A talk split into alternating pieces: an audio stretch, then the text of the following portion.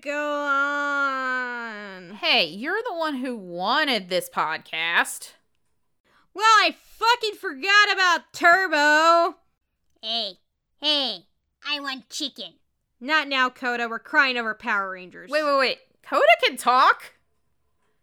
Damn straight. And I'm here for two things. To tell you, don't give up. And chicken.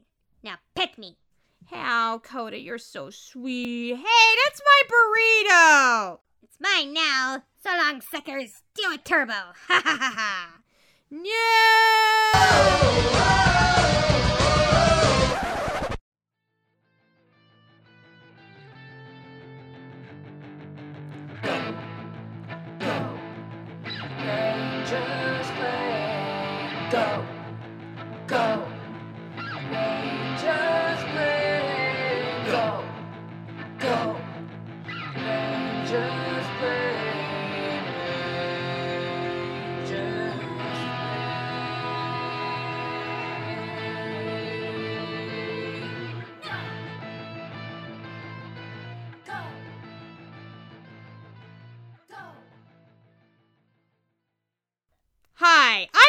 I'm Carlos's Doug Funnie Outfit J. And I'm a hot space pirate witch ready for action, Ashley.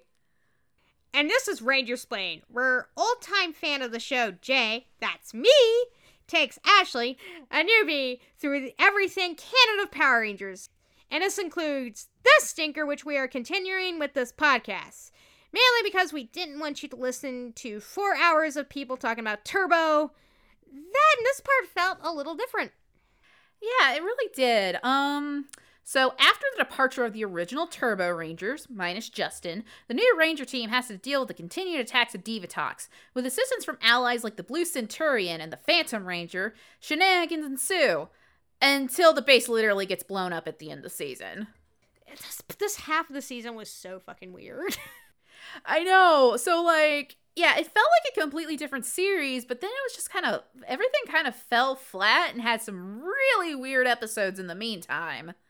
Yeah, like like the first half of Turbo was just kind of silly and stupid with like drag races and soapbox derbies and Justin getting blown up on a bike. But here it's like you had vampires at one point and like uh an ant episode that was basically about steroids and it's just like what is going on? Oh my god. So yeah, it was but it felt like everything happened except character development. Oh yeah, like here's this new group of kids. No fuck all about them. but yeah, let's kind of get into those new Rangers because we didn't want to talk about them the last episode because we didn't want to drag out talking about Turbo any longer than we had to. Yeah. So let's start with our new Pink Ranger, Cassie. Cassie actually starts out very interesting in the fact that, well, one, she has the delusions of being a singer and she can't.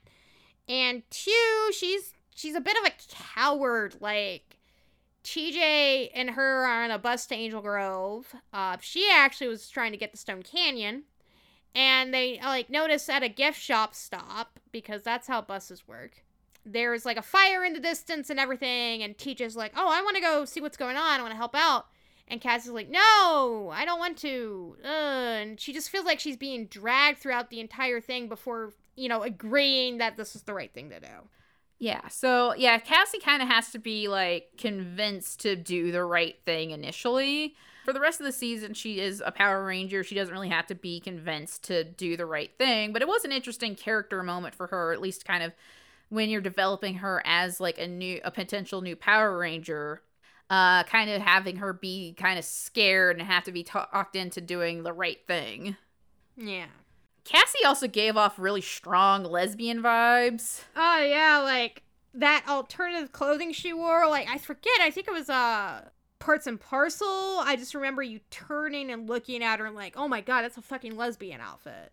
Yeah, because she had like a leather jacket, torn jeans, and like boots. Singer had a band, all that stuff. I think she could play guitar as well. She could play guitar. Yeah, and it was also funny the fact that like when she first like shows up, she talks about wanting to go to Stone Canyon, uh, but ends up in Angel Grove instead. Yeah, it's just kind of like, well, I'm a ranger now, so I'm just gonna be in Angel Grove. Yeah, so it's like we're not gonna talk about the fact that like she kind of just decides that she's gonna go to Angel Grove instead. Like, doesn't she have like family in Stone Canyon? Is that mentioned? I think that's mentioned, and it's also very weird that like her and her and TJ who met on this bus, they seem like adults because again, like they're on a bus, they're striking out on their own and stuff, and then when you cut later to the series, they're like going to high school. It's that it's that kid show syndrome of teenagers are basically adults. Yeah. I guess because you know you do it from the perspective of a kid, like to to them, a teenager is basically an adult, and then you become a teenager, and you're like, this is not what I expected at all. I'm full of hormones, everything hurts. I hate everything. I expected to look like Tiffani Amber Thiessen. not a pizza. Yeah. And you noted that she wasn't actually a good singer, and I don't think it was that case. I think she was just very loud the first time that we see her, and not a whole lot of technique. Might have been, you know, she learned how to sing as the entire thing goes on, of course. But like, it's so weird. Like, we're introduced to her bandmate later on. Right. The Sound of Confusion, I think, was the episode Yeah. where they pick back up on her being a singer. Never see that bandmate again or anything. It's just kind of like she's there, she plays guitar with this other girl, and then they leave. And as most things in Power Rangers, where character shows up for an episode and then is never to be seen again. And we, we talked a little bit about her relationship with TJ, and they're kind of bros for life as soon as they meet. Oh yeah. It's like they have an instant bromance, and it, it's kind of a nice, refreshing thing that they're not like shipped together or anything. Uh, particularly after like what happened with Tommy and Kat. You know, they didn't just throw like another like leader and girl relationship like that. They're just like, hey, look at these bros. It was nice to see that, and it reminded me a lot of like Tanya and Adam in the previous season. Yeah. and just sort of like even though I definitely ship uh Tanya and Adam like yeah here they just felt like they were really good friends and I- I'm glad that they kind of kept that going throughout the series Mm-hmm. instead of just being like oh they get really close in this first episode and then they never talk to each other again Yeah. so and also like she kind of got to be a little snarky which was cool Yeah. Especially compared to like Kat, who was more like, as I put, pleasant like a woman should be. we should note that's heavy sarcasm there Yeah. but yeah it was oh forgot to mention her weird romance with the Phantom Ranger Yeah, she didn't have a romance with TJ, but that that weird romance thing where she's like, "Man, I want Phantom Ranger dick." And then it like, kind of just ends. Like they don't really follow up on that or anything. But then again, like I know that they never reveal like who the Phantom Ranger is. Yeah, it's just kind of like, boof, he's gone. Uh, Cassie moves on with her life. okay, weird. Mm-hmm. And well, going back to what we were saying initially about uh, Cassie being kind of snarky, she was also kind of like they kind of did deviate a little bit from the girl formula this season, but kind of making her like half tomboy. Uh, she was kind of tomboyish, but not like full like butch. Yeah. still had some fun tendencies, but like not. She wasn't like, you know, they didn't make her like ew girl stuff. Like I like yeah, ew, girl stuff or I love all sort all things girl. Right. You know, she she was kind of a nice medium in between, and I think with a like a better writing team, she would have been a more fleshed out character. Right. Also has a sweet dog. We'll get into that later. Oh, Jetson. Oh, Jetson. Okay, so well, speaking of girl, we have our other um girl on the team of Ashley Hammond. So when we first see her, she's a cheerleader for the soccer team. That's a Yeah, thing? that was so weird. That's a thing. Cheerleaders for soccer teams. Yeah, and so she's kind of like the she's the girly girl of the season, which I guess is a nice comparison to like how it's usually the pink ranger is the girly girl in the past, but this time it's the yellow one. But yeah, she's the girly girl into fashion. Um she flirts with Carlos the first time that like they're seen together, which is actually a couple of episodes before the ranger transition. Yeah, I love when we first saw that episode. We're like, oh, they fucking Oh, they fucking. like like like all things later aside. Um, you know, they end up friends and all that. But I believe Carlos and A- and Ashley did like at least make out. Yeah. So as we noticed, there was like in the case of like stuff being mentioned in one episode and then never mentioned again is like Ashley being like a seamstress. Yeah, they had. It was like the first episode with those Rangers too. It was her like being in a um, home ec class or a fashion class and was doing, you know, fashion stuff and making outfits. And it's like, it's never brought up again. Yeah, and it's this whole weird ass plot of like one of the one of Diva Divatox's hired monsters like getting this jacket pattern from Ashley and like cursing the entire town to like want this jacket and then like it makes them all assholes. It does. I, and I think they, they wrote this around because like the the blue centurion and the Sentai footage is wearing like this weird plaid like jacket. It is like being evil. Yeah, so they, I think they had to write around. It's that classic syndrome on Power Rangers of something weird having to be written around. Yeah. But interestingly enough, she actually does have an episode where she learns to work on cars because she wants to show her dad what for, and like because her dad's being a sexist douche. We don't even see her dad being a sexist douche. We just hear it from her. It's Yeah. like, oh, dad doesn't think I can work on cars, so I'm gonna learn how to work on cars to spite him. Yeah, and then like it actually comes back for another episode instead of just being like mentioned and then dropped. Yeah, I, I think like an, like a couple episodes 'cause she ends up uh, fixing um one of like whatever Justin's neat car is, whatever the fuck that was, Right. Blue Thunder, whatever. Um, I will look it up for the show notes then. But she ends up fixing it, and she fixes up uh the the dude's car she's flirting with against Cassie. Ugh, God, that fucking episode. The fucking episode was, was so stupid. Yeah, and it's like, why are you fight? One, why are you fighting over a guy? And then two, like, why are you fighting over this guy who's like Yeah, it's such a generic '90s white dude? a little step below that too. I mean, he was so bland and so uninteresting. I'm like, really? That's it? That, that's who you're fighting over? Yeah, and then like in classic TV, like teenage TV show trope fashion, as soon as they introduce a third girl into the mix, like it's like, oh, she's gonna like this third girl that we've never seen before, but the Rangers apparently know because that happens so much in this fucking series. As soon as like the third girl got introduced, and I was and she started kind of talking to the other guy, and they were a little shy around each other. It's like, oh, he's gonna ask her out instead. Yeah, it was. So both of them lose, and that's how they learn fighting over boys is stupid. And Justin takes them to the dance instead Uh, that's because because Carlos and TJ had dates. where. Yeah, like you never met their dates or anything. They're just like, oh, sorry, we have dates for the dance. I'm like, where's your dates? And Justin's like, I'm too young to go to dances, but sure. Okay then. Uh, one of the things I would like to note about Ashley was she was more femme than Cassie, but she wasn't like ultra femme like the girls that came before her. Yeah, so she wasn't like girl or we need to have another girl on the team. Like it was. I feel like there was a better place to kind of develop her, like her as a sep. Well, they barely develop anybody as a character, but there was definitely a better spot for her. Yeah, it felt like her and Cassie were the beginning of Power Rangers writers just being like, oh, women are people with varied interests and tastes instead of like, up until that point, the best we had was Kimberly, and that is because she had just had such a long tenure.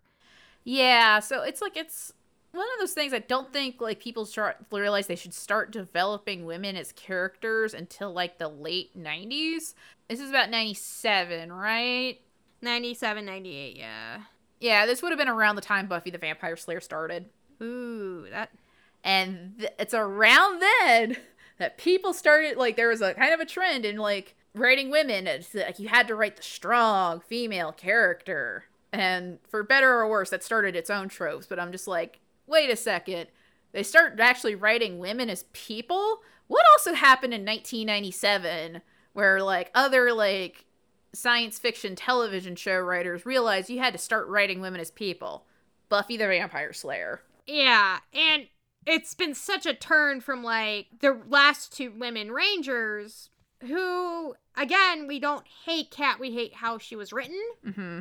She she was just written to be like that perfect embodiment of a woman. Like it was almost like a fetish that you were looking at. Except it wasn't like how the artist knew how to intricately draw feet on a person. It was more like this is what you really want in a woman. Yeah. Ugh. And yeah, and Tanya had nothing, so you Yeah. know she she was barely a character. So it was just kind of like Yeah, the, you went from that, yeah, to to like oh these these they're starting to bud. yeah. It's unfortunately the Yellow Rangers for the first several years of Power Rangers didn't really get much character development. Poor Trini. Aisha fared okay. Yeah, again to to tenure I think is why Aisha, Yeah. Aisha fared okay. Yeah. And then Tanya got fuck all, and Cassie got a, a crumb of character development. And so did Ashley. Uh, yeah, that's what I meant, Ashley. Fuck. Yeah, and that was another thing too is like switching the dynamic of having to really girly girl be Ash be the Yellow Ranger. Mm-hmm. Uh, even in, and even though it was just like it was kind of like oh well we should we should have her work on cars and stuff like that and kind of hint that s- spite kind of fuels her and stuff. And it was it was just kind of interesting. Of just that inkling made them so much better than the than the the writing they were doing with the women for Zeo and and the first half of Turbo. Shocking. Shocking, and we'll see how that goes within space. Okay. Uh, but now now we're going with the second half of Justin's character development. Uh, one of the things is uh he actually becomes less of their child. Basically like the first Rangers like treated him as their child, like they were trying to raise and shit, and it was annoying. Even like there's even an episode where his father shows up for his birthday. So it's like he has a parent. You don't have to be his parent. Um, whereas the ra- the second half Rangers, um, they all treat him more like a kid brother. Yeah, I noticed that in like an episode, the vampire episode with Carlos, was Carlos was kind of teasing him Yeah, a little bit after like you know after they saw the movie, and then like when he goes walking through the park, he thinks Justin is trying to scare him. yeah, So like he, you know, he comes becomes more like a kid brother, and I guess that transition comes with the fact that like you have Rangers that are still in high school. yeah. Uh, it, it- I think it also like helps that you also see him uh be more of a child displaced with a bunch of teenagers. Uh, like because like there's actually an episode where like. I think Carlos takes him to the park and is like, maybe you would be interested in soccer. And uh, Justin gives it a shot and makes friends, including Rico, who's like a recurring character up until like uh, the Phantom Ranger point. Yeah, they have a mini arc and it's like you actually see him being like having arcs where he's a displaced kid in high school yeah, and I feel like the ra- these Rangers recognize like him being more of a kid. mm-hmm. And not in the sense of like oh you're a kid so therefore we kind of have to look out uh, like they are looking out for him but not in the sense of like trying to be his surrogate parents. Yeah. Though like there in, in the one case where they do kind of have to give him the very special episode talk is kind of the weird like steroid episode as we labeled it. Yeah it, it- it was kind of like don't do steroids kids but it, instead it was like a radioactive ant bite. Mm-hmm. From like an ant that that was sprayed by something bulk and skull had when they were exterminators yeah it was very weird and very stanley-ish Yeah, and so like because he's it's a whole episode where he's trying out for the track team, and he wants to be better at track. So like he gets really obsessed with the fact that he has these superpowers, and like everybody on the track team loves him, but the other rangers kind of have to gently talk him into the fact that like. You know, these won't be your stats. They're going to be based like that's not actually you doing everything. It's the like superpowers. mixed with like you can't morph anymore is this supposed to be like a thing of- like it, it it felt like kind of that ham-fisted way that the weird the, the terrible like eating disorder episode from the first half of the series was like yeah though towards the end of the series like he kind of actually ends up getting a lot of kind of emotional character growth very very quickly but it, it, yeah he does. You know his dad comes back to angel grove. And, like he comes back to angel grove because he gets a new job but then like three episodes later he's interviewing for another job which makes no sense. And it was just showed that he was just a kid wanting his dad particularly after his family did fall apart. Like his his mother is dead. Like they he had to go through his mother dying so did his father and everything came up. Like at the end it's like well i got this new job but i'm not going to it's gonna make us move so i'm not gonna go and put you through that if you don't want to. And justin kind of goes mainly because of his ranger duties and all that. He's like well i don't want you to take this job. And then it kind of has this weird arc right to a point of he actually accepts his death when they storm the base. Yeah. and he's just talking with carlos and he's like Carlos is like, "You have a good dad," and Justin's like, "Yeah, you know, I'd do anything for him." Yeah, I think that is the moment where he decides that he's gonna that maybe he shouldn't no longer be a ranger, and but he makes that decision like at the at the NASADA base, Yeah. where the rest of the rangers are about to head into space, and he decides that he's gonna stay behind. And then they figure out why he stayed behind too. He didn't say outright of why he's staying behind, but like they figured it. The Rangers figured it out. Yeah, I mean, because he he's next to somebody who doesn't know he's a Power Ranger, so he had to like speak in code about staying behind. Mm-hmm. But TJ just accepts it and tells him that he's doing the right thing. Yeah. So, and we mentioned Carlos, so let's talk to Car. Let's talk about Carlos, who continuing the Green Ranger tradition of having the wrath of the costume department. That one Doug Funnie outfit. And it was like Kurt was watching with us and he's like, he's dressed as Doug from like the Nickelodeon show. Yeah, and not even for one episode. The outfit comes back like two or three times. Eventually they let him like not have the wet hair look, but for the longest time he had a wet hair look, um, which did not look good on him. He kept on wearing this weird peacock shirt that just didn't flatter him. Ugh. Poor It was, yeah, it was real bad, you guys. It was like, who did you piss off in the costume department?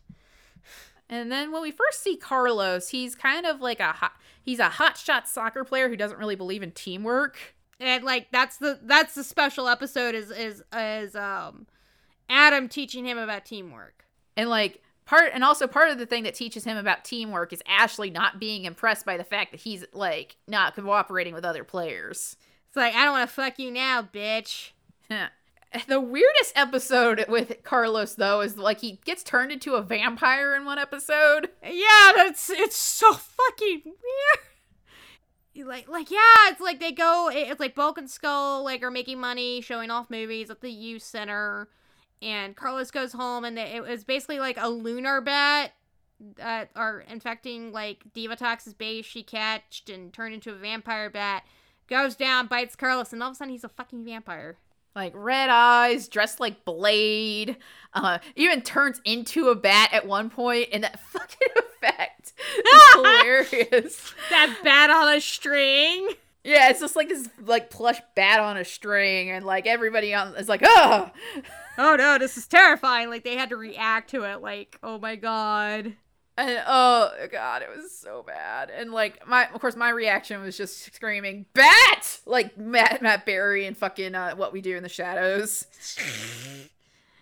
Oh my god. Though the real very special episode about um Carlos was like the episode where he kind of was gaslighted about like an accident that happened on his soccer team. Yeah, that was so weird. It was like this like he was like in a rivalry with a dude that was like his childhood friend and they kind of turned bitter rivals and then like they were like playing like in practice and the dude basically sprained his leg and everything and because they were both gunning for the same position on the team which was team captain like there's was this whole gaslighting situation with it Yeah, so they were just basically like, "Oh, Carlos took him out on purpose because he wanted to be the captain of the soccer team." Where it's very clear Carlos didn't get anywhere near him, yeah and like the dude at the very end of the episode admits that he just wanted to blame somebody for like a stupid mistake that happened to him. And and even like Carlos quits the soccer team too. Yeah, so it's it's not until Carlos quits the soccer team that like uh the dude's like, "Oh, yeah, I you didn't hit me at all. I was just mad and wanted to blame somebody." It's like what the fuck? And then like you kind of suspected that the other dude just wanted the soccer captain position, was just trying to go like Carlos into quitting so he could take it. Yeah, then felt bad. Yeah, so and Carlos kind of out of everybody I mean, everybody kind of got the short end of the stick for character development in the second half of the season, but like Carlos especially cuz he's just sort of soccer player guy. Yeah, there's there's not much to him. Uh, he's still more useful than Rocky. We didn't hate Carlos being there. We, he was just like we were just kind of like, oh poor baby, you could have been written better. Yeah.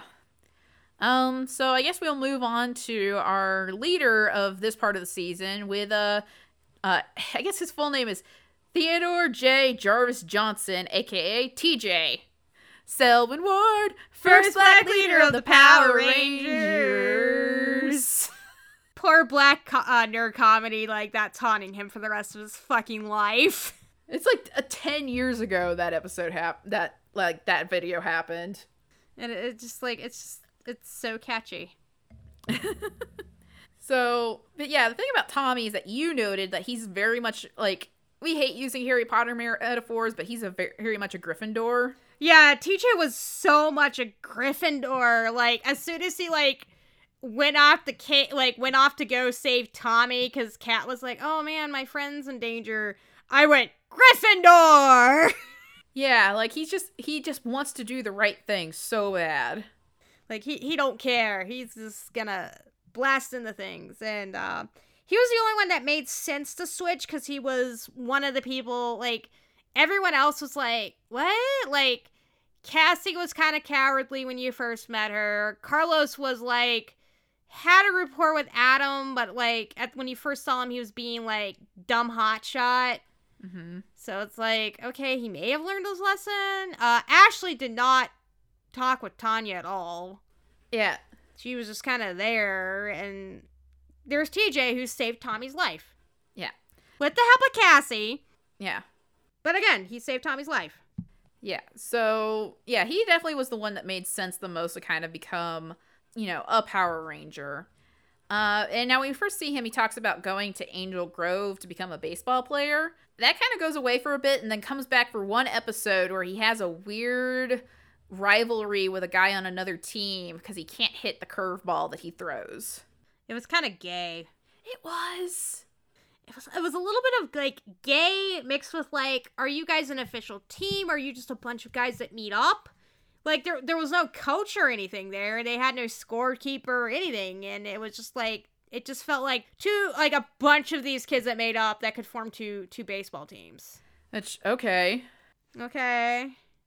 And, and it kind of ended with the guy kind of letting up, teaching TJ how to hit the curveball, and then later the rest of the team how to hit the curveball, and it was all about like friendship and shit. It only comes around to that after the guy almost dies and TJ sh- saves his life. Yeah, so weird. Like, why are you guys biking near like a cliff area? Power Rangers. It was. It's quick to note that TJ is, you know, uh, later established to be a high schooler and everything, and he wanted to be a Power Ranger since he was a kid.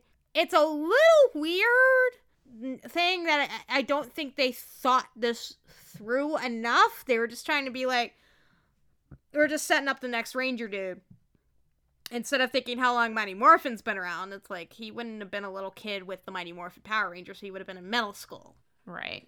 going back to something like Zordon hinted at and everything is like there have been Power Rangers before and may not have been in Angel Grove, but in pa- but in other places. And he is from another place, so um, so yeah, like his area probably had a Power Ranger team. Yeah, yeah, and like especially they do establish like this. It is sort of retconned later in canon, especially that there are past Rangers, especially in the Mighty Morphin Power Rangers comics. And um, I guess you could also count Wild West Rangers counts towards that. Uh, but also, I think you could kind of, if you look at the 2017 movie, they do talk about the fact that there was a past Power Rangers team from the Cenozoic era. Yeah, like th- there's always been hints. Zordon also, I think, says it as a throwaway line. Like uh, to Alpha, it's like we're gonna do what we normally do: is get teenagers, basically. so yeah, I think there's especially there's precedent in the series for like other Ranger teams existing before Mighty Morphin. Yeah, yeah. I don't think the writers are that clever. No, so it, it's not. Yeah, it's like it's not until there's better writers that come along in the more recent era of Power Rangers that it really becomes established canon that yes, there were Power Rangers teams before the first Mighty Morphin Power Rangers. because more recently they're like we should have a canon bible guys and canon pickers are almost a 25 year old franchise yes, it's it's wild how this was like canon. What's that for like 25 years? like years it's just like they would just and we're gonna get through this on and on in other episodes but it's just like they would throw out canon to the wind until very recently with the comics and Beast Morphers, Right. and a little bit at the end of Ninja Steel. Right. But it, it just they just didn't. There, there was like no continuity pickers or anything to really like establish these are things in Power Rangers canon. It just it's led to weird fan theories, but that's something else we can go into later. The the other things about TJ again, like a lot of these characters got so short of the staff. Uh, well, short of the stick. We'll get to it later. Uh, he was warmly welcomed Cassie despite kind of the bus wanting her to shut up. He still like went out of his way to be warm and welcoming to her. So that shows like a bit of his personality that he's an extrovert. Mhm. He's into making friends. And he's also a little snarky too, but he's not mean. Yeah, TJ's just all around wholesome boy. He's an all around wholesome boy. Again, we'll get into this later, but it's just kind of sad, like just how they were given new characters and just didn't do anything with them. Yeah. Speaking of a character we didn't really go into the first half of our podcast with Turbo, but we kind of do it a little bit more here because he's a little bit more used here. Is Blue Centurion, the fucking cop. Yeah. Ugh, that guy. We don't like cops, so we automatically hated him. Yeah. Um so he does show up in the first part of the series um intermittently because he brings the Millennium message. Yeah. Uh which is like um you know message from the future where like uh, there's basically an axis of evil situation happening. And basically, look at all these people, they're destroying the world, and what stops them? We don't see what stops them. But it's kind of hinted at it's a Power Ranger team. Well, obviously. Duh. But yeah, it was that that was such a late '90s thing of just being like, "Oh, the millennium, the new millennium's coming. We have to like prepare for it." That brought me back. Like, the Millennium Message, I'm like, why would they? Oh, yeah, it's 97 at that point. We're making a big deal about the Millennium Shift going on. Yeah. And like that would be a thing for several years until about 2000, and especially like Y2K compliance was like the news item for like all of 1999. Yeah. Just like the fact that's like, we're going into the new millennium and it's going to be dark and horrible, but here's this light of probably Power Rangers. Yeah.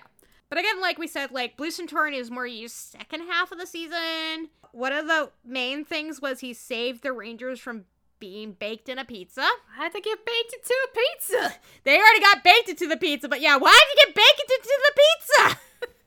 he he saved them out of the pizza, and it, oh, that was such a weird fucking episode. He goes evil twice, and ba- like one of them, like Kurt was like, "Oh look, he's turned into a real cop." Oh, okay, I will say like one of the times he turned evil was the was basically like they did with Auric in the previous season, where he's like, the Rangers are the ones that are really evil, and you need to stop them. So it's three times. Oh my god, I forget. It's like three times because there's that. when Yeah. he first shows up. The stupid jacket episode, and then like another episode where like he gets not brainwashed, but like because he's a robot. Yeah, I forget the context, but they basically fucked with his programming and turned him evil. Oh no, no, no! It was the Wish episode. It was the Wish Yeah. episode. Yeah, Divatox made the wish, which was such a stupid arc because uh, we won't go fully into that till later. But uh, Divatox makes the wish that she wants the Blue Centurion evil, and he just turns evil. Oh god, yeah, it was just. Mm. And the wish is so powerful that even when they defeated the monster, they had to go find the other, the last coin empowered with wish powers to grant the wish that the Blue Centurion was good. Yeah. And this is like just, ju- it's it's setting up that Justin's making this great self-sacrifice because he had wished that his dad would like come back. Doesn't matter. His dad comes back at the end of the episode. So, whatever. So, yeah, it was like he was just sort of the deus ex machina, like not to not to make a pun there of literally being a, a machine, but like he's basically there to help the Rangers solve problems or he'll help team up, like come out of nowhere and help them team up against a monster. Yeah, he just doesn't really do much besides just, you know, swoop in to save the Power Rangers every so often. and like help old ladies across the street before turning evil and then the old ladies like hit him with like a bag because a, a insect buzzed near him and it shorted his circuits Yeah. Cool.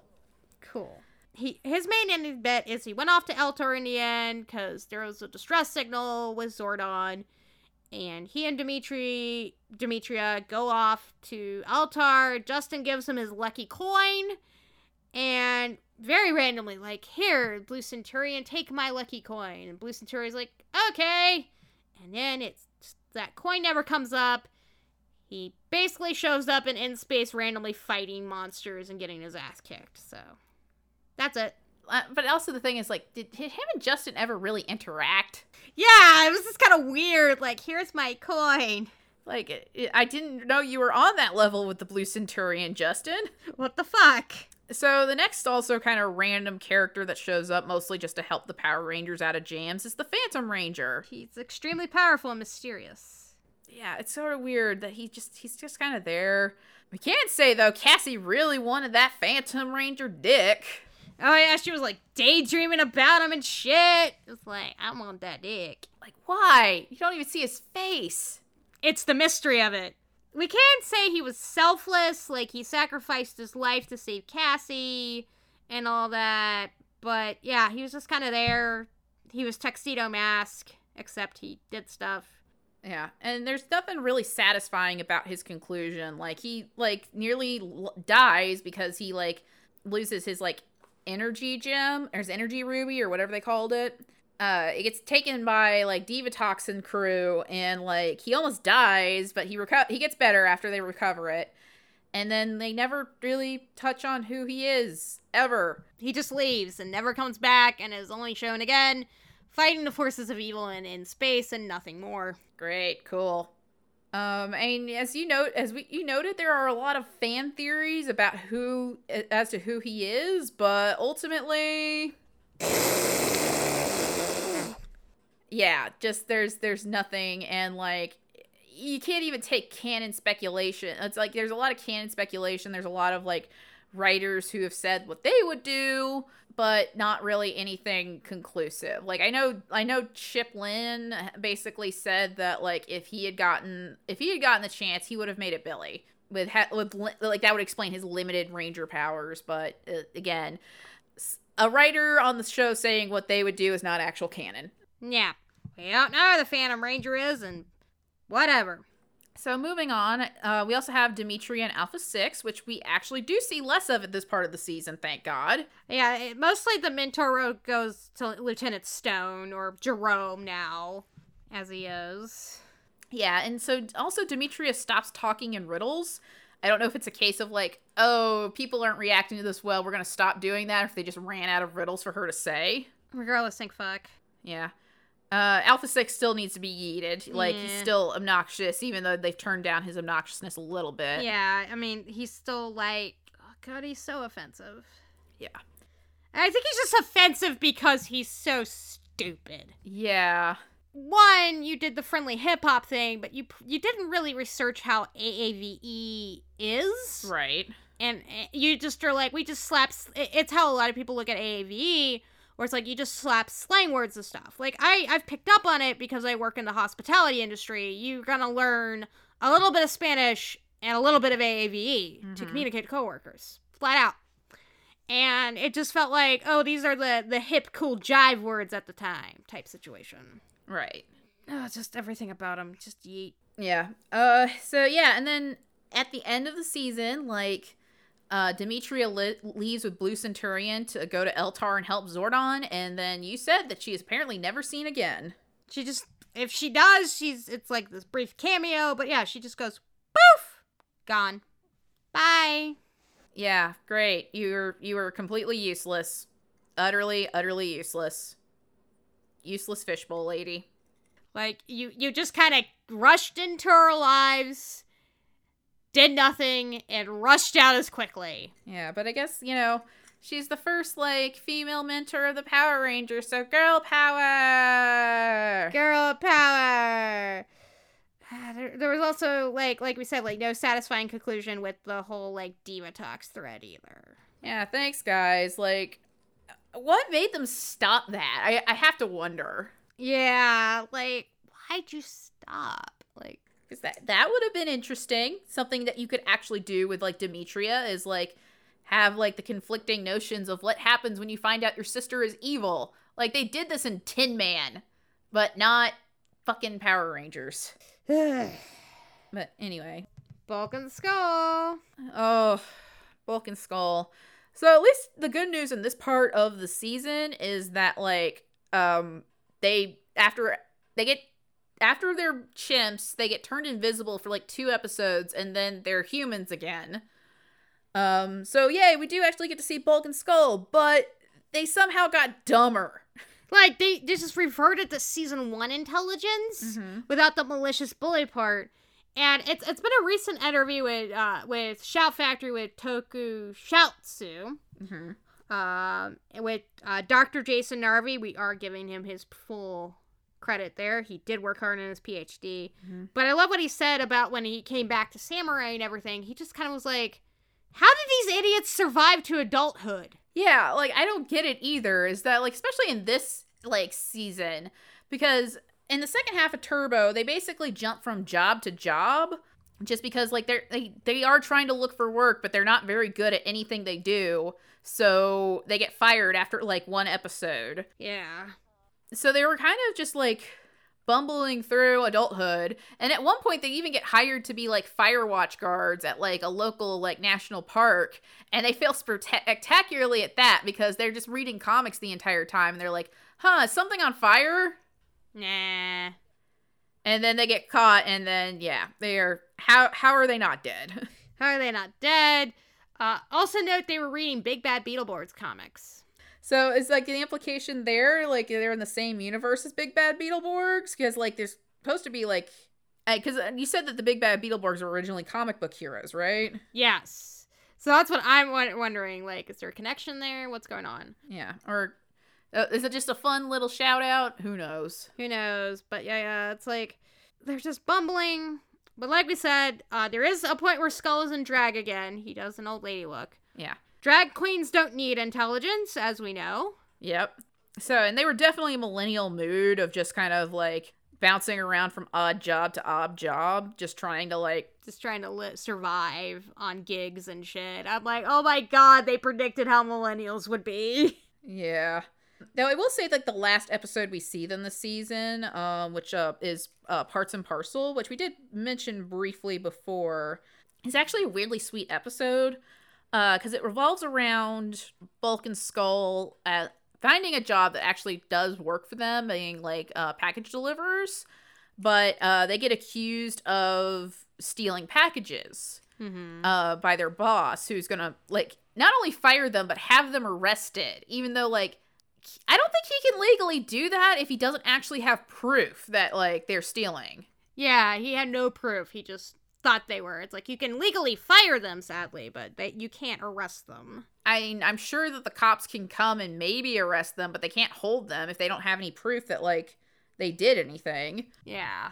any but it's a sweet episode because you see bulk and skull working with tj and the power rangers to try and figure out like how like basically figure out who's actually stealing the packages Yeah. skull gets really into it by being like as you noted a horny old monty python lady Yeah. like, oh my god. yeah and then at the end of the episode like the power rangers like clear bulk and skull's names tj actually tells bulk that he's a good person Yeah, it's kind of it's very sweet. They are gonna return again, but it just kind of was like parts and parcel was kind of the good episode I thought because it it also brought back the intelligence that Bulk and Skull have grown over the years. It was Right. like how Bulk and Skull should have been at the beginning of the season and all that instead of like now they're dumber than before and it's like and they went through all that growth and all that tutorage and everything and now it's like holy shit Yeah, is it what Kurt made the joke that being monkeys somehow made them dumber? Yeah and I, i'm kind of sticking to that canon uh, head canon there is like being monkeys just affected their intelligence because they were monkeys for so long Yeah, because it's just like it felt like a re- like it wasn't a complete reset to season one, but it just it felt so much like a reset for season one, and I don't even understand why they were invisible for two episodes. yeah that was really weird Like, couldn't you just turn them back into humans? But, ah, whatever we're back to diva Yes. talks our, our shining light yeah she starts becoming more world domination bent yeah. So she gets her space base from her um, brother General Havoc, and decides that she she maybe taking over the world is worth it. yeah And then her team t- uh, ends up actually capturing one of the like w- some of the Zords and starts reverse engineering to make their own Zords. Yeah, it's, it's kind of interesting. Including, like, how the Phantom Ranger works, too. It, it was all very interesting. Like, there was some plot to it. Yeah, so like yeah, there's some plot there and like actual stakes involved. And um as we mentioned in the previous episode, so Hillary Shepard Turner actually comes back like just a couple of episodes after the Ranger team changeover. Yeah. And I noticed a lot that like there's not really much of a difference between her and Carol, and I think like Carol like she ended up playing a lot off of Carol Hoyt's um performance as Divatox. Yeah. I was still saying she's still campy and fun as fuck. Oh yeah, definitely. Uh, and, and then the, like the second part of the season, she ends up getting a flying car. Yeah, it's just randomly wants a flying car and she gets it and it's amazing. Viva la diva! Viva la diva! Yeah, just full wacky racers bullshit. It's great.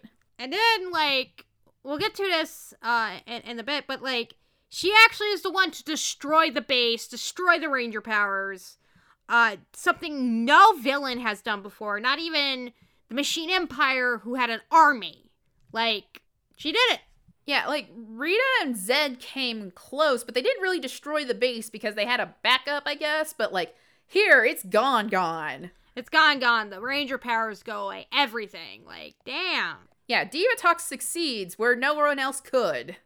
Uh, it almost gets into the world domination bit, but the cliffhanger is like there was basically a flame message sent to her uh, that said like you're needed immediately, and she's like, "Well, I'm taking over the world, so fuck you."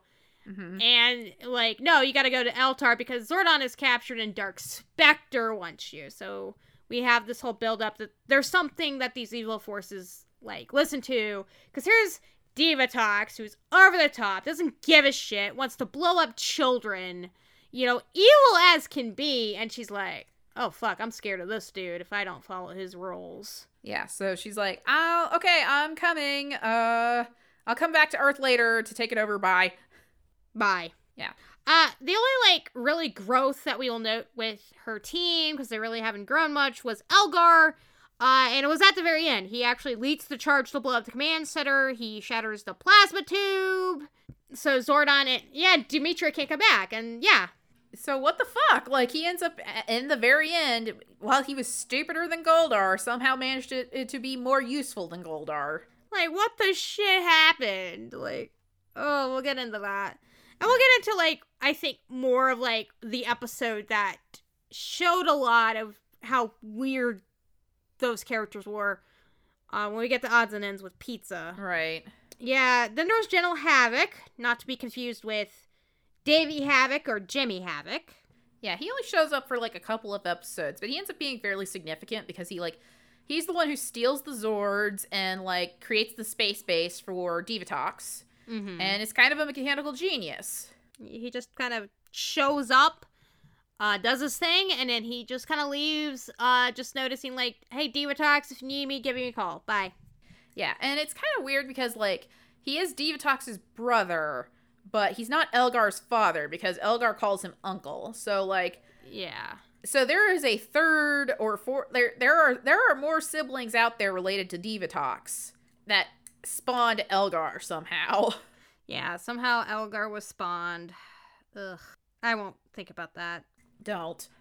But yeah, that, I mean that's it for characters. So I guess kind of in our odds and ends. Um Our, our, fir- our first thing we want to go over is why these guys? Yeah, so like there's like as we mentioned before we were talking about TJ and the rest of the team is like it doesn't really make sense for most of these guys to kind of be picked to be Power Rangers because they just they barely interacted with the Rangers themselves. Like if they had started this towards the beginning of the season, um, with introducing these characters and slowly establishing them, and then establishing that oh the Rangers are going to need to pick successors. Yeah. like that would have made sense. But like here there is like no build up like it makes sense for tj to be picked because he actually goes through the trouble to save tommy. But other than that it's like what? Huh? What? Huh? Who are who the fuck are these people? yeah Also, Justin, do you want to still be a Power Ranger? Do you want to escape being a Power Ranger? Blink twice for yes. yeah it feels like the entire Ranger team is thrown together. Like they automatically become best friends because they're Power Rangers. But like Ca- Ashley and Cassie especially kind of get tossed together because they're girls. Uh, which is this is such a fucking syndrome in Power Rangers. Yeah. There there was no real build. Like you could have like surmised that time passed uh, and they got settled and everything, but you know, there was nothing to suggest time passing. Yeah, So it was just kind of like everyone was get her, particularly Ashley and Cassie were best friends suddenly. I'm like, you just met each other. yeah. So then it's just like, oh, we're we're each other's best friends, and it's like, I would like to have seen like you when you guys got to know each other better. Again, if they had started this at the like towards the beginning of the season after the Rangers graduated and like slowly built up to this team transition, I would not have minded. But they didn't do that at all. Shit, even Justin being a transition there. Like, yeah, you'll have your dumb kid character, but at least like have Rocky feel like he really selected him and really gave thought instead of like, well, fuck it, you were just around. Yeah, you were the first person I saw. Like you're the first person in my line of sight when like I got told I need to give up my blue my Blue Ranger powers. That's basically how it felt. and as we said with Ashley and Carlos, uh, it's like, oh, they fucking. They fucking they had they had chemistry right off the bat. And like I said, it's like they they're not in game, but it, like they they fucked. Yeah, or at least made out, like you said. Like it just sort of, it, it, it's weird that they set this up and then it kind of peters off. It just Peter's like they they set off this like hot jock and hot cheerleader romance, and then and not only peters off, they kind of have a mean spirited episode in in space about it Oof. because they like they basically like they just sink the ship entirely just to make room for space Legolas. I don't hate Andros, he's just space Legolas. Right. Um, I would say probably our favorite episode this season, besides the weird vampire one, because we just like that because it was stupid, or at least I like that because it was stupid. It was great. Yeah. Uh, we love the dog. The episode the, with the dog. It was um, what was the name of that episode? Um, Cassie's best friend. Yeah. So that entire episode was basically they introduced Cassie having a dog, which has never happened before, mentioned before, never mentioned again because it's Power Rangers. Yeah. But she has this dog, and like there was. It involved this monster that they just he kept saying goo a lot. He was Mr. Goorific. Goorific, yeah. And there's just a lot of like goo puns that were somehow dirtier than than TJ at one point saying, "We're gonna toss your salad." Uh, like everything he said, like everything that came out of Mr. Goo Master's mouth or, or whatever was just like, "Ew, stop! No, stop talking, please." Stop. Ugh. But the good news was like you see Cassie's dog, which was this golden retriever named Jetson, gets hit by the goo and turns into this human that knows he's a dog. Yeah, he calls himself Jethro. And yeah, he's he's aware of the fact that he is a dog, and like he's really concerned about Cassie. Helps her try to find him, essentially. Yeah, communicates with other dogs. So funny. But yeah, I, I don't I don't know who the actor who played him. There was a lot of like there was a couple of plot lines this season involving like human like monsters turning into humans. Yeah. Because there's that one weird villain that was basically just drop dead Fred. Yeah. Just- And we forgot to talk about him, but that episode was just real. That was a weird episode amongst all of these weird episodes. Wasn't that like the the con- Song of Confusion episode?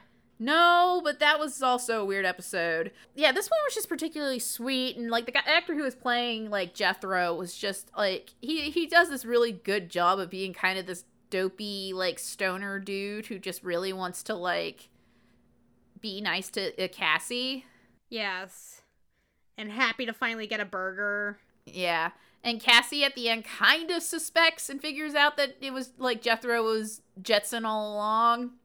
It kind because yeah, it was weird because it kind of like it happens off screen. Like Cassie doesn't find out, doesn't see the transformation. She just figures out uh Jetson is missing, and then like he his whole thing is like he starts turning back into a dog, Yeah. and he's like, I have to I have to go away like now.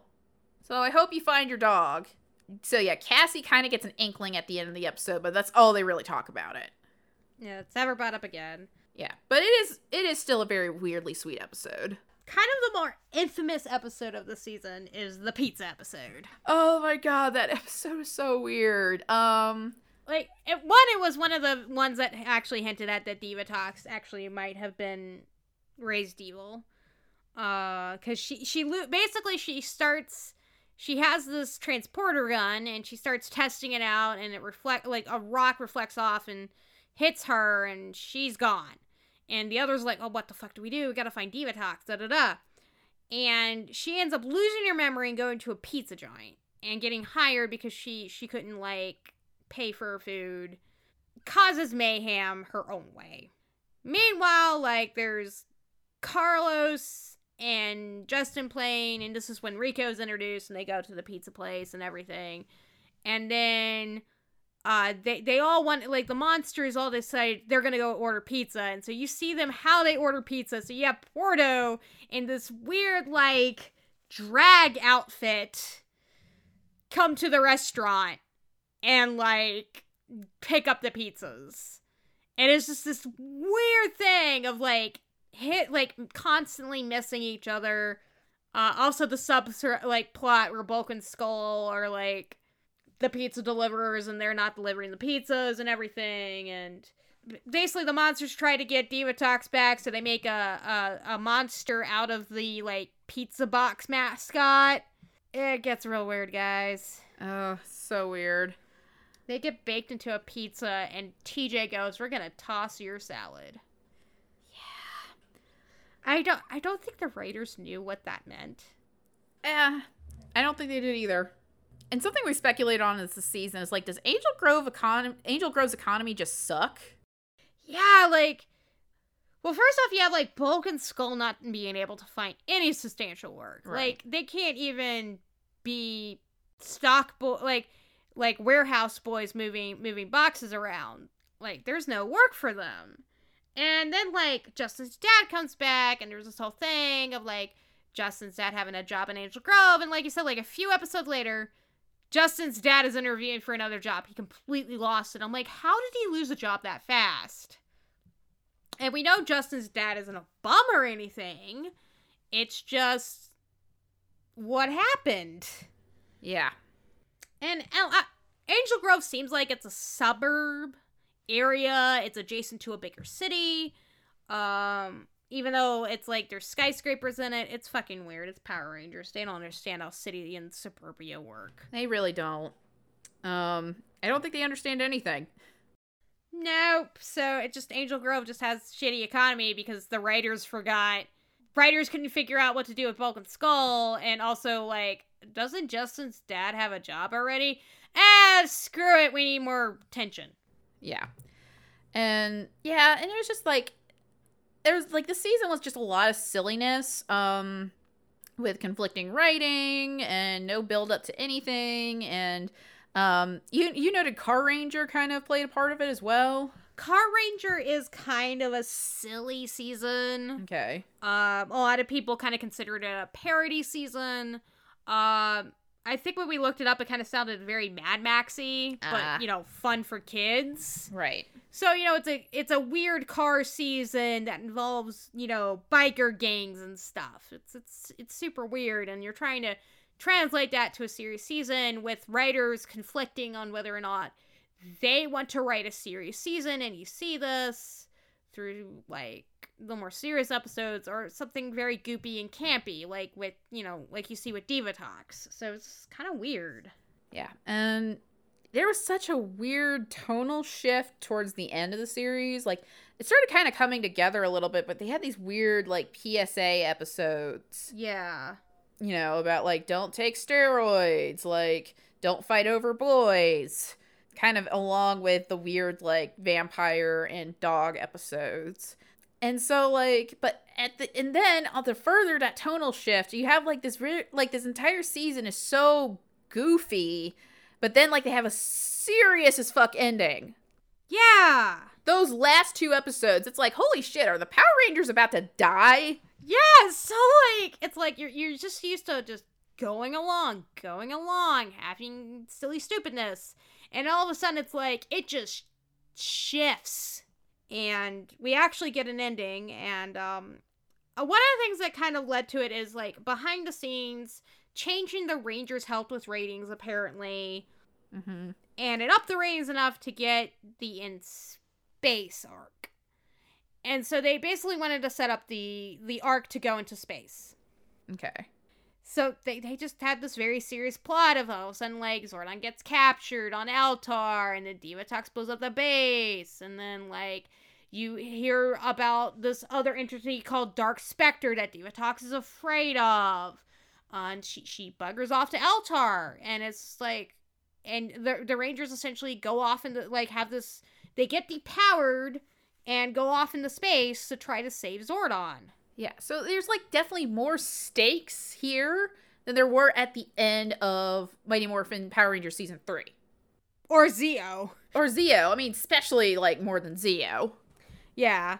But go on about season three. because like season three like it, it ends on a serious note like the ranger base gets destroyed they lose their powers they don't know what's gonna happen but like even then it didn't feel as dire as it does now between not only losing the base and losing their powers but like their greatest allies uh, zordon has been captured and like and they are light years away They've also lost their main ally, like Dimitria and Alpha 6. Well, no, they have Alpha 6. But, like, they lose Dimitria as well. And, like, since they destroyed the tube, she can't come back to Earth. Yeah. And neither can Zordon. Um, so, like, they're kind of up the creek. And it's like, holy shit, what? On top of like the introduction of Dark Specter. Yeah. So like you so you know that there's a greater force of evil out there that even Divatox, who's like relishes being evil, is afraid of. Yeah. So like at least it had an ending. Yeah, unlike unlike Zeo, Yeah. which was just like, it's over! My god. All right, so uh what's our final verdict? Oh god, why did you forsake us? Why? Why? I'm like, I tried to go into this because I didn't hate Turbo as much, but like trying to analyze it, it was just like, Yeah.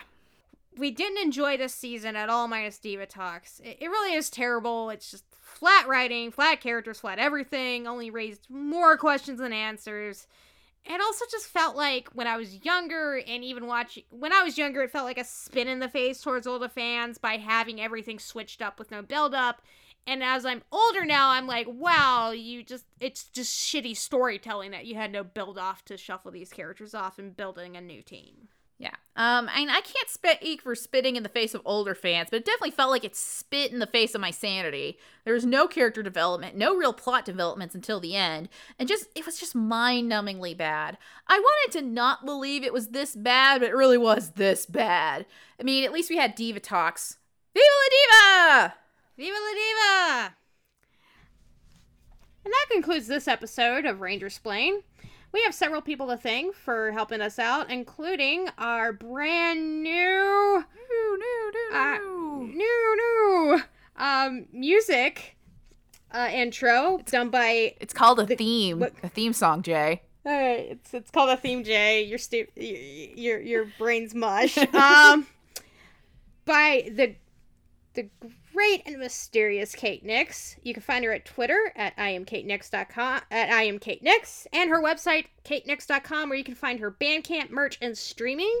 Those streaming shows include Lullaby Lounge Wednesday evenings at 8 p.m. with Adventures of, in Fairydelphia on Saturday afternoons at 3 p.m. As of this recording, she is taking a break, but these are her usual streaming times. Joe Hunter, again, for the bitchin' artwork. You can find him at Joe Hunt, uh, Threadless, uh, joehunter.threadless, Instagram at Joe Bloody Hunter, Twitter at Joe underscore Hunter, and his Patreon, Joe underscore Hunter. Uh, he is currently doing a comic with Lance Pitts called Beast Heart Strikers. It's a Toku type comic. You might be interested in it. Uh, he technically took a hit with the COVID pandemic, so please support him. Kurt Yoder for the editing. Um, as of this podcast, we have uh, a lot of Pokemon to sell from a con that got canceled, so go check them out on Twitter at the Great SG, on our Etsy, which is Great SG Creations.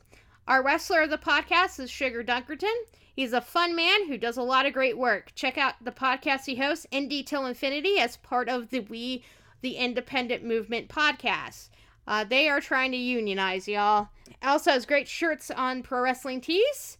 Uh, his Twitter is Sugar Dunkerton. You might have seen him currently on AEW Wrestling, where Jericho is calling him Pineapple Pete. You wear a pineapple shirt one time. Jericho being a dad. Yep. Uh, but yeah, definitely check out Shug. Uh, he's doing a lot of great work, not just in AEW, but on the indies as well. You can find me at Gumroad on Ash as Ashley Leckwold on Gumroad. Uh, basically, almost just everything else. Uh, I am still taking tarot reading uh, bookings online on Twitter, and I do have my, my tarot Twitter um, at, Maury underscore Raven. Uh, even though I haven't really used it since the beginning of April, I'm got to get back to that. I've also been making a lot of masks since the uh, since about the beginning of April with the COVID pandemic. So if you do need some cloth masks, uh, come hit me up. I'll um, I'll have my store set up soon. You just follow me on Twitter for that, and I'll have more info then. As of me, you can find me on Twitter at sins uh, n- numeral two uh, hell. Uh, my Instagram is jjackets, as well as my cat Instagram, which I should probably update, witchcraft in cats. Uh, I have I told about uh, our Etsy, which is again the Great SG uh, Creations, and my Gumroad is JSS Rights eighty seven. If you want to check out a steamy uh, comic about gay priests. Uh, as of Rangersplain, you can find us on Twitter and Instagram at Rangersplain. Uh, we also have a Patreon that we should probably get back to using um, at Rangersplain, and our WordPress is rangersplain.wordpress.com. And that's it for Turbo. Practice social distancing as we follow our Rangers into space with In Space! Space, space, space, space. Vaccinate your fucking kids and may the power protect you. Go, go, Rangers.